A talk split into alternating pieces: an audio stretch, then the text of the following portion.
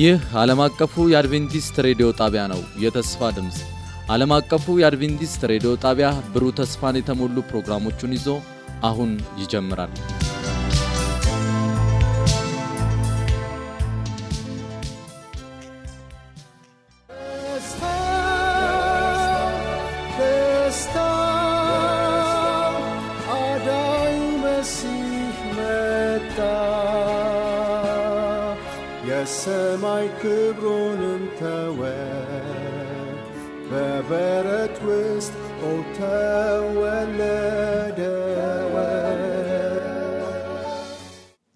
ሰላም ጤና ይስጥልን የተከበራችሁ አድማጭ ተመልካቾቻችን እንደምን ሰነበታችሁ?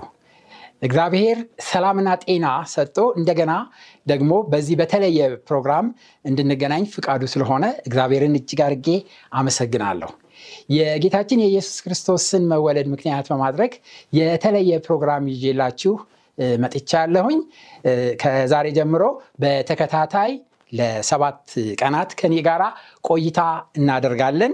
በሚኖረን ጊዜ ሁሉ እግዚአብሔር በተለየ ሁኔታ እንደሚባርከንና እንደሚያስተምረን ተስፋ አደርጋለሁኝ።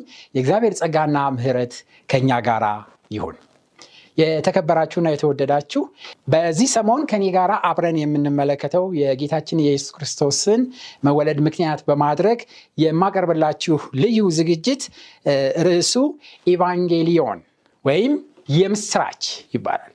ኢቫንጌሊዮን ወይም የምስራች። ይሄ ኢቫንጌሊዮን የሚለው ቃል የግሪክ ቃል ነው። እና ግሪኮች በተለየ ሁኔታ በብዙ ቦታ የተለያዩ ግዛቶች ነበሯቸው በጥንት ጊዜ። ከነዚህ አንዷ አሌክሳንደሪያ ወይም የግብፅ አሌክሳንደሪያ ነበረች እና እዛ ያችን ቦታ በቀኝ ግዛት ይዘው እዛ በግብፅ ውስጥ ይኖሩ ነበር እና በዛ በሚኖሩበት ጊዜ ስንቅ የሚመጣላቸው የሚበሉት ነገር የሚላክላቸው ከተለያዩ ምርኮ ካደረጓቸው ከተሞች ነበር የሚመጣላቸው። አንድ ጊዜ ግን የነበራቸው ስንዴና የሚመገቡት ምግብ ሁሉ አለቀባቸው እና ቀናቶች አለፉ። ይጠብቃሉ ይጠብቃሉ ይጠብቃሉ። ነገር ግን ፍጆታቸው በሙሉ እስከሚያልቅ ድረስ ምንም አይነት እርዳታ አልመጣላቸውም። ሁል ጊዜ በጠዋት ይወጡና ከባህሩ ፊት ለፊት ቆመው ምናልባት መርከቦች ይመጡ ይሆን ብለው በጉጉት ይመለከቱ ነበረ እና ከብዙ ወራት በኋላ አንድ ቀን ከሩቅ መርከቦችን ተመለከቱ። መርከቦቹን ባዩ ጊዜ ከባህሩ ዳር የነበሩት ግሪካውያን ወደ ከተማው እየሮጡ ሄዱ። ኢቫንጌሊዮን ኢቫንጌሊዮን ኢቫንጌሊዮን እያሉ ከተማውን አንድ ጊዜ አናወጡት። በደስታ የምስራች የምስራች የምስራች እና ህዝቡ ሁሉ ወጥተው ያንን የምስራች ለመመልከት ወደ ባህሩ ዳር ነጎደ መርከቦቹ ለስንቅ የሚሆነውን ይዘው በመጡ ጊዜ ደስታቸው ልዩ ነበር። ኢቫንጌሊዮን የምስራች በመጽሐፍ ቅዱሳችን ውስጥ ታላቅ ደስታ የምስራች የተነገረበት ቦታ አለ። ያም ደግሞ ለህዝብ ሁሉ የሚሆን ነው ለጥቂት ግሪካውያን የሚሆን አይደለም ለጥቂት ሰዎች የሚሆን አይደለም። ይህ ኢቫንጌሊዮን ታላቅ ደስታ የምስራች ለህዝብ ሁሉ የሚሆን ነው። ይህም የምስራች የተነገረው በይሁዳ በዳዊት ከተማ በቤተልሔም ነው። መጽሐፍ ቅዱሳችን ገልጠን ስንመለከት በሉቃስ ወንጌል ምዕራፍ ሁለት ላይ እንደዚህ ይላል በዚያ ምድር መንጋን በሌሊት ሲጠብቁ በሜዳ ይኖሩ ያደሩ እረኞች ነበሩ። ሉቃስ ምዕራፍ 2 ቁጥር 8 በዚያ ምድር መንጋቸውን በሌሊት ሲጠብቁ በሜዳ ያደሩ እረኞች ነበሩ።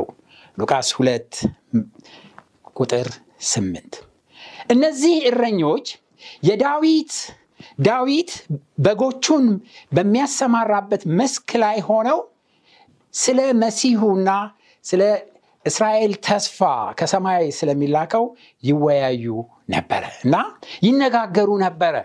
በጣም የሚደንቅ ነው።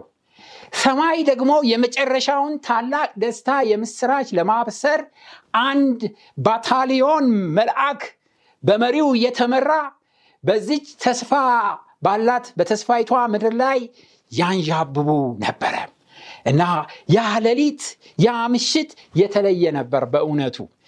ሌላ አይነት ግሩም ድንቅ የሆነ ድባብ በተስፋይቱ አገር ላይ ያንዣብብ ነበር።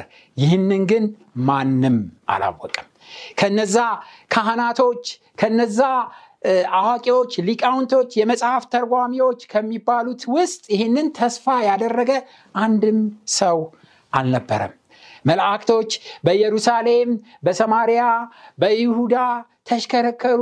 ስለ መሲሁ የሚያወራ ስለ መሲሁ የሚነጋገር ማንም ሰው አልነበረም። በመጨረሻ ተስፋ ቆረጡ። ይህንን የምስራች ሳይናገሩት ተመልሰው ወደ ሰማይ ለመሄድ ሲያመነቱ ሳለ በዳዊት መስክ ላይ በሌሊት መንጎቻቸውን የሚጠብቁ እነዛ እረኞች ስለ ዳዊት ማውራት ጀመሩ። በዳዊት በኩል ስለተሰጠው ስለ መሲሁ ተስፋ ይነጋገሩ ነበረ።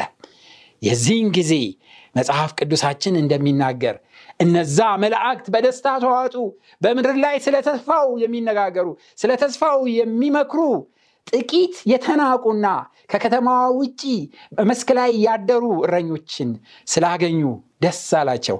ስለዚህ ያንን ታላቅ ድግስ ያንን ታላቅ የመዝሙር ኮንሰርት ሳያሳዩ መመለስ ስላልነበረባቸው ወደ እነዛ እረኞች አዘቅዝቀው ወረዱ። በሉቃስ ወንጌል ምዕራፍ 2 ቁጥር 9 ላይ እንደዚህ ይላል እነሆ የጌታ መልአክ ወደ እነርሱ ቀረበ።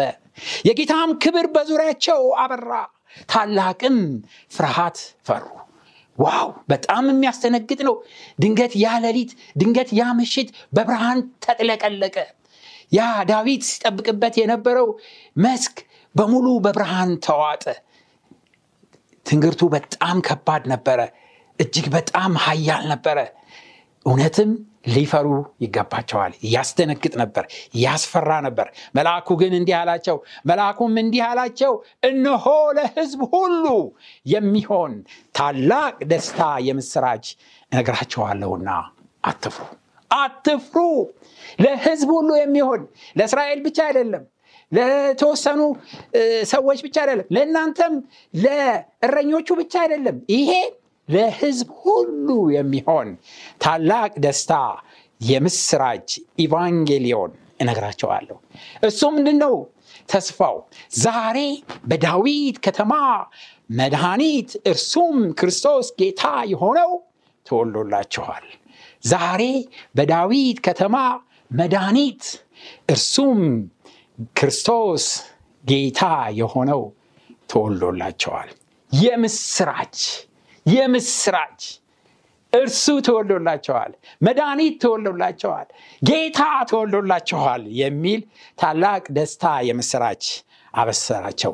ይህ ለህዝብ ሁሉ የሚሆን ወንድሞቼና እህቶቼ ነጭ አይልም ጥቁር አይልም የተማረ አይልም ያልተማረ አይልም የሰለጠነ አይልም ያልሰለጠነ አይልም። ለሁሉ ህዝብ ለሰብአዊ ፍጡር ሁሉ የሚሆን ታላቅ ደስታ የመሰራች መጽሐፍ ቅዱሳችን እንደዚህ አይነት ለህዝብ ሁሉ ለምድር ሰው ሁሉ የሚሆን ታላቅ ደስታ የምስራች ሲያበስር ይህ ቦታ ብቻ አይደለም። በመጽሐፍ ቅዱስ በተለያዩ ስፍራዎች ለህዝብ ሁሉ የሚሆን ታላቅ ደስታ የምስራች አለ ለምሳሌ ይህ ታላቅ ደስታ የምስራች በራእይ ዮሐንስ ምዕራፍ 14 ቁጥር 6 ላይ እናገኘዋለን። በምድር ለሚኖሩ ለህዝብ ለነገድ ለቋንቋ ለወገንም ሁሉ ይሰበክ ዘንድ የዘላለም ወንጌል ያለው ሌላ መልአክ ከሰማይ መካከል ሲበር አየው እንግዲህ ጌታ ኢየሱስ ክርስቶስ በተወለደበት ጊዜ አገልግሎቱን ለመጀመር ሰብአዊነትን ለብሶ ወደዚህ ምድር በመጣበት ጊዜ ታላቅ ደስታ የምስራች ለህዝብ ሁሉ የሚሆን ከሰማይ በመላእክት ተነገረ። አሁንም ጌታችን ኢየሱስ ክርስቶስ ለሁለተኛ ጊዜ ሊመጣ ባለበት ጊዜ ደግሞ ለምድር ሁሉ በምድር ለሚኖሩ ህዝቦች ሁሉ ለነገድ ለቋንቋ ለወገን ሁሉ ይሰበክ ዘንድ የዘላለም ወንጌል እንደገና ሌላ መልአክ ከሰማይ መካከል ይህንን ይዞ ሲበር ሰማው። በታላቅም ድምፅ የፍርዱ ሰዓት ደርሷልና እግዚአብሔርን ፍሩ፣ ክብርም ስጡት፣ ሰማይና ምድርን ባህርን የውሃ ምንጭ ለሰራ ስገዱ አለ። ስገዱ አለ። ወንድሞቼ እና እህቶቼ አስታውሱ ጌታችን ኢየሱስ ክርስቶስ ሕፃን ሆኖ ሲወለድ በቤተልሔም ከሩቅ አገር ከምስራቅ ከሚባል አገር ለእሱ ልንሰግድ ነው ብለው መልእክቱን በልባቸው ይዘው በኮከብ እየተመሩ እነዛ ሰባ ሰገን ወደ እሱ መጡ። ለማን? ለተወለደው ሕፃን ልንሰግድ ነው ብለው መጡ። አሁን ደግሞ የመጨረሻው message የመጨረሻው መልእክት ደግሞ የሶስቱ መላእክት መልእክት ይህንኑ ነው የሚናገረው። ስገዱለት ነው የሚለው። ለሱ ስገዱ፣ ሰማይና ምድርን ለፈጠረው የውሃ ምንጮች ለሰራ ስገዱ። ምንም እንኳን ከሁለት ሺህ ዓመት በፊት ሕፃን ሆኖ በበረት የተወለደ መሲህ ቢኖረንም ያ መሲህ ሰማይና ምድርን የፈጠረ ስግደት ሁሉ የሚገባው አምላክ መሆኑን በመጨረሻም በክብር እንደሚገለጽ ይህ የዘላለም ወንጌል ያውጃል። አዎ በይሁዳ በዳዊት ከተማ በቤተልሔም የምስራች ተነገረ። በነገራችን ላይ ቤተልሔም የምስራች ከሚወጣባቸው ሶስት ከተሞች መካከል አንዷ ናት። በመጨረሻ ዘመን የእግዚአብሔር ሕዝቦች ተነስተው ከሚሰብኩባቸው ከሚነሱባቸው ስፍራዎች አንዷ ናት። የመጨረሻው ዘመን የሚባለው ክርስቶስ ኢየሱስ አገልግሎቱን ጨርሶ ወደ ሰማይ ባረገ ጊዜ በደቀ መዛሙርቶች ላይ መንፈስ ቅዱስ በወረደባቸው ጊዜ የዛን ጊዜ የመጨረሻው ዘመን ጀመረ። በሐዋርያ ሥራ ምዕራፍ 1 ቁጥር 8 ላይ ነገር ግን አላቸው ክርስቶስ፣ ነገር ግን መንፈስ ቅዱስ በእናንተ ላይ በወረደ ጊዜ ኃይልን ትቀበላላችሁ፣ በኢየሩሳሌምም በይሁዳ ሁሉ በሰማሪያ እስከ ምድር ዳርቻ ድረስ ምስክሮቼ ትሆናላችሁ። ለጌታ ለኢየሱስ ክርስቶስ ለአዳኙ ለመሲሁ ለመድኃኒት ለሆነው ጌታ ለሆነው ምስክር ትሆናላችሁ። ስለዚህ ከይሁዳ ምድር ይህ ታላቅ መሲህ እንደተወለደ ምስክር ይሆን ዘንድ የመጀመሪያውን የምስራች ለእነዚህ ለእረኞች ተላከላቸው። ወንድሞቼ እና እህቶቼ ዛሬ አብረን የምንመለከተው ከዚህ ክፍል ውስጥ አንዱን ነው። የዛሬ ርዕሳችን ለሕዝብ ሁሉ የሚሆን መድኃኒት ተወልዶላቸዋል በሚል ክፍል አንድ እንመለከታለን። ለሕዝብ ሁሉ የሚሆን መድኃኒት ተወልዶላቸዋል። እንጸልይ። ቅዱስና ቸር ሩሩና ፈቃሪ ሆንክ ሰማያዊ አባታችንና መድኃኒታችን ሆይ እናመሰግናለን። አንተ ደግሞ ምስኪኖች፣ ረዳት ቢሶችና ደግሞ ደካሞች የታመምን በመሆናችን ከሁለት ሺህ ዓመት በፊት በቤተልሔም መድኃኒት ሆነ ስለተወለድክ እናመሰግንሃለን። የሰማይ አባታችንና መድኃኒታችን አሁንም ይህንን ሚስጥር በሚገባ መረዳት እንድንችል ቃልህን ስንሰማ የሰማይ አባት ሚስጥራትህን ሁሉ እንድትከፍትልን እንድታሳየንና እንድታስረዳን እንድትገልጽልን እለምንሃለሁ። እኔንም ባሪያህን በተለየ ሁኔታ እንድትጠቀምብኝ ጸጋህን ምሕረትህን እንድትልክልኝ የምናገረው ከእኔ ሳይሆን ከአንተ የሆነውን እንዲሆን እንድትረዳኝ እለምንሃለሁ። ጊዜውን ሁሉ ባርክ፣ በኢየሱስ ክርስቶስ ስም አሜን። ለሕዝብ ሁሉ የሚሆን መድኃኒት ተወሎላቸዋል። ለሕዝብ ሁሉ የሚሆን መድኃኒት ተወሎላቸዋል። በሉቃስ ወንጌል ምዕራፍ ሁለት ቁጥር አስር ላይ ቅድም እንደተመለከተ ነው መላእክቱም እንዲህ አላቸው መልአኩም እንዲህ አላቸው እነሆ ለሕዝብ ሁሉ የሚሆን ታላቅ ደስታ የምስራችን ነግራችኋለንና አትፍሩ። ዛሬ በዳዊት ከተማ መድኃኒት እርሱም ክርስቶስ ጌታ የሆነ ተወልዶላችኋል። መድኃኒት በአንዳንድ ትርጉሞች ላይ ዛሬ በዳዊት ከተማ አዳኝ ተወልዶላችኋል ይላል። አዳኝ ተወልዶላቸዋል። በእንግሊዝኛም ሄዳችሁ ስትመለከቱ ሴቪየር አዳኝ ተወልዶላቸዋል ነው የሚለው መድኃኒት ወይም አዳኝ እና ክርስቶስ ኢየሱስ ኢየሱስ የሚለው ራሱ መድኃኒት እንደሆነ እንመለከታለን ማለት ነው።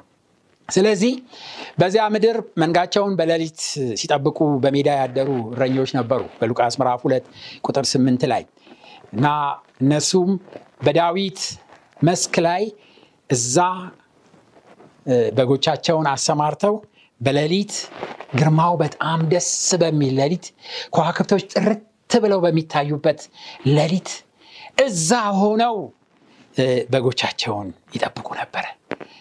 ቅድም እንደተመለከት ነው ጥርት ያለ ሰማይ ነበረ። ስለ መሲሁ እያወሩ ነበረ። ስለ ዳዊት እያወሩ ነበረ። ከዳዊት ዘር ስለሚመጣው መሲህ እየተጫወቱ ነበረ እና የዚህን ጊዜ ነው መላእክት የተገለጹላቸው እና ያ ጊዜ አንድ እዚህ ላይ ልንመለከተው የሚያስፈልገው ትልቅ ነገር እና ትምህርት ልንወስድበት የሚገባው ትልቅ ነገር ጥርት ያለ ሰማይ የነበረበት ጊዜ ነው እና በዛን ጊዜ ለምንድን ነው እረኞች በሌሊት መንጋቸውን በመስክ አሰማርተው ሲጠብቁ የነበሩት ብለን እንጠይቅ። ይህ ጊዜ ሞቃታማ ጊዜ ነው። በዚህ በመካከለኛው ምስራቅ በጣም ሙቀት የሚበዛበትና ንዳድ የሚሆንበት የሚሆኑባቸው ወራቶች አሉ። በእነዚህ ወራቶች ውስጥ ከብቶችን በጋጣ ውስጥ ማስቀመጥ በጣም ከባድ ነው። እዛ ውስጥ ሙቀቱ ስለሚያስጨንቃቸው ብዙዎቹ ተፋፍገው ሊሞቱ ሁሉ ይችላሉ። ስለዚህ ነፃ በሆነ ሜዳ ላይ ነው የሚያሳድሯቸው። እዛ ነው የሚጠብቋቸው። ሌሊቱም ሙሉ ሙቀት ስለሆነ እነሱም እረኞቹም አይበርዳቸውም። እንደገናም ደግሞ ከብቶቹም ደግሞ አየር ያገኛሉ። ደስ በሚለው መስክ ላይ ጥርት ያለ ጨረቃና ከዋክብት የሚፈነጥቁበት በዛን ጊዜ እረኞች በሜዳ ነበሩ።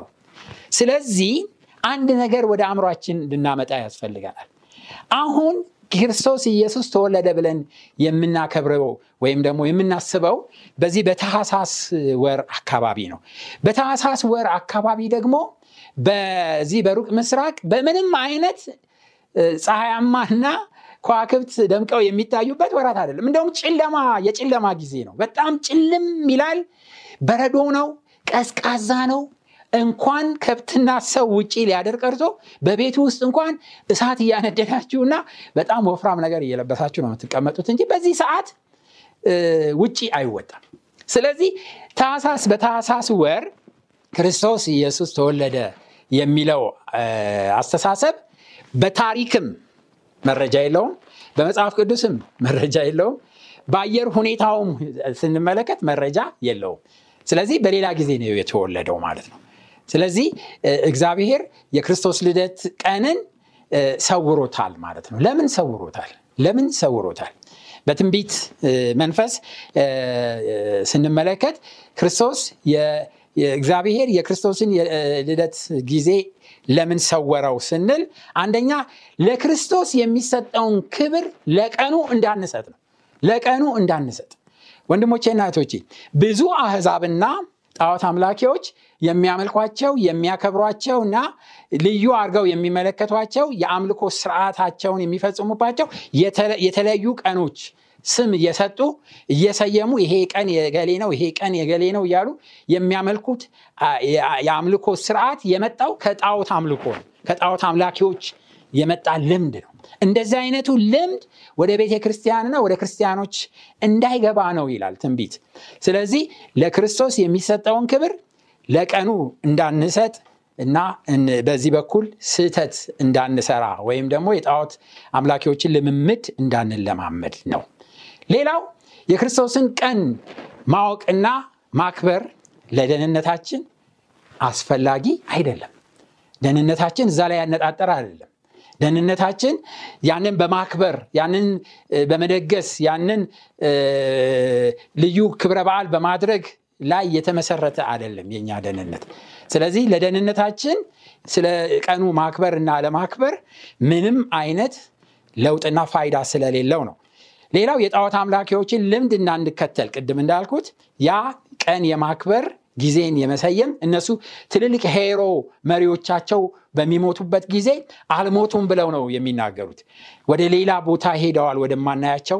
ስለዚህ ያዩናል፣ ይረዱናል፣ ይደግፉናል ብለው ለነሱ ዝክር ያደርጋሉ፣ የተለያየ ነገር ይሰራሉ። ይሄ የጣዖት አምልኮ ልምድ ነው እና ይህንን ልምድ ወደ ክርስቶስ አምልኮ ውስጥ እንዳናስገባ እግዚአብሔር ይህን አደረገ። ልክ ሙሴን እንደሰወረው ነው ይላል ትንቢት መንፈስ ሙሴ የእስራኤልን ሕዝብ ሲመራቸው ነበር። ከፊታቸው እንኳን ጥቂት ዘወር ሲል ይሳሳቱ ነበር እና እንደ በቃ እንደ አምላክ ነበር የሚመለከቱት እና ሙሴ ሊሞት ሲል እግዚአብሔር ወደ ተራራ ላይ አወጣውና ማንም ሰው ሳይከተለው እዛው ሞተ። እግዚአብሔርም ቀበረው፣ መላእክቶችም ቀበሩት ይላል። ከዛ በኋላ ሲያስነሳውም እንደዚሁ እግዚአብሔር አስነስቶ ወደ ሰማይ ወሰደው እና ስለዚህ ይሄንን ለእስራኤል ህዝቦች አልገለጸላቸውም።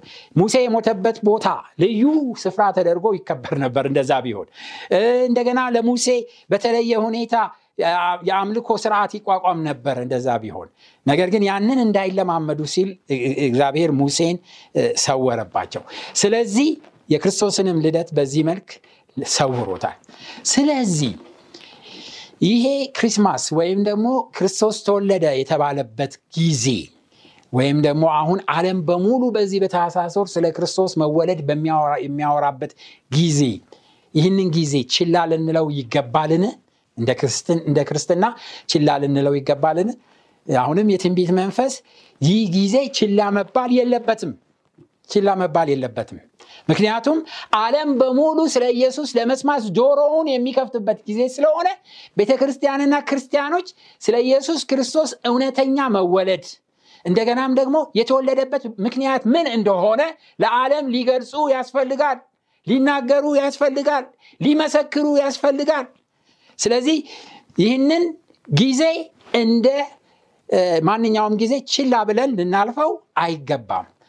እኛ እንደ ጣዖት ልናመልከው ወይም ደግሞ ልንደግስበት እና አሕዛብ እንደሚያደርጉት ልናደረግ ባይገባም፣ ነገር ግን ስለ ኢየሱስ ክርስቶስ መወለድ ለዓለም መስማት በሚችልበት በዚህ ጊዜ ልንናገር እንደሚያስፈልግ ትንቢት መንፈስ ይነግረናል። ስለዚህ ችላ መባል የለበትም። ከሁሉም በላይ ኢየሱስ ክርስቶስ የእግዚአብሔር ስጦታ ነው። ስለዚህ በገና ሰሞን ሰዎች እርስ በርሳቸው ስጦታ ይሰጣጣሉ።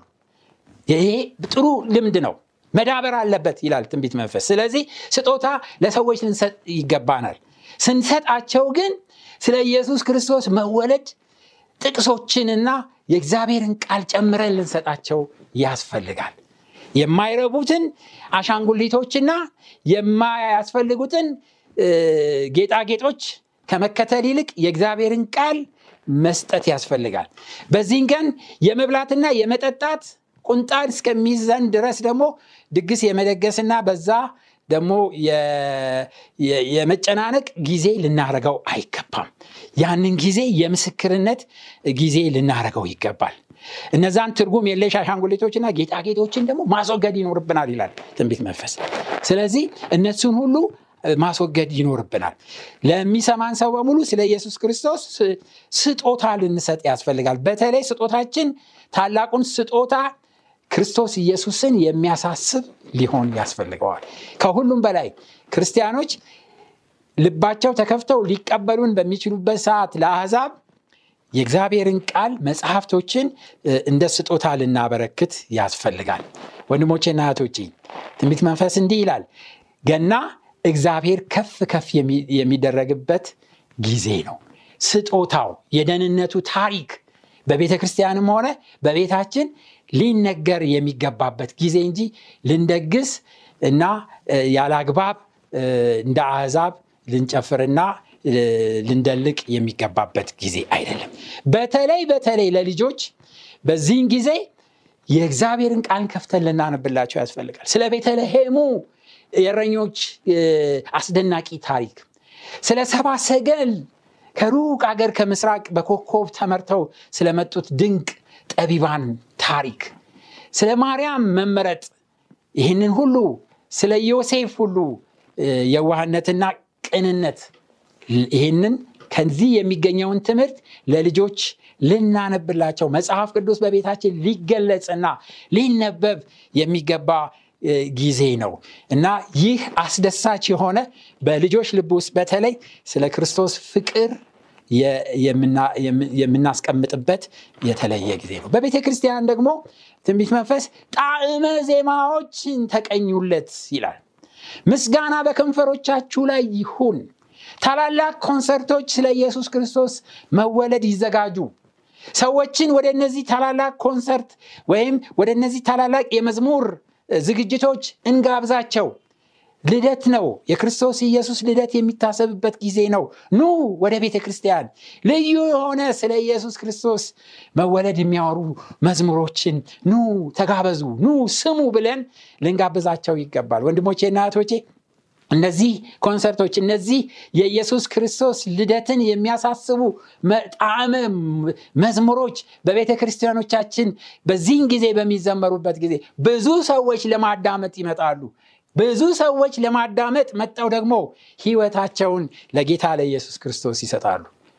እንደ አጋጣሚ ሆኖ እኔ ራሴ በመጀመሪያ ወደ ቤተ ክርስቲያን መጥቼ ህይወቴን ለጌታ ያስረከኩት በመዝሙር ኮንሰርት ላይ ተገኝቼ ነው እና ይህ ለእኔ በጣም የተለየ ጊዜ ነበረ። ለብዙዎችም ይህ የተለየ ጊዜ ነው። ወደ መንጋ ወደሚጠብቁት እረኞች ስንመለስ በዚያ በምድር መንጋቸውን በሌሊት ሲጠብቁ በሜዳ ያደሩ እረኞች ነበሩ ይላል። በዳዊት በጎች መሰማሪያ መስክ ላይ ሆነው እነዚህ እረኞች የዳዊትን ምሳሌ ይከተሉ ነበረ።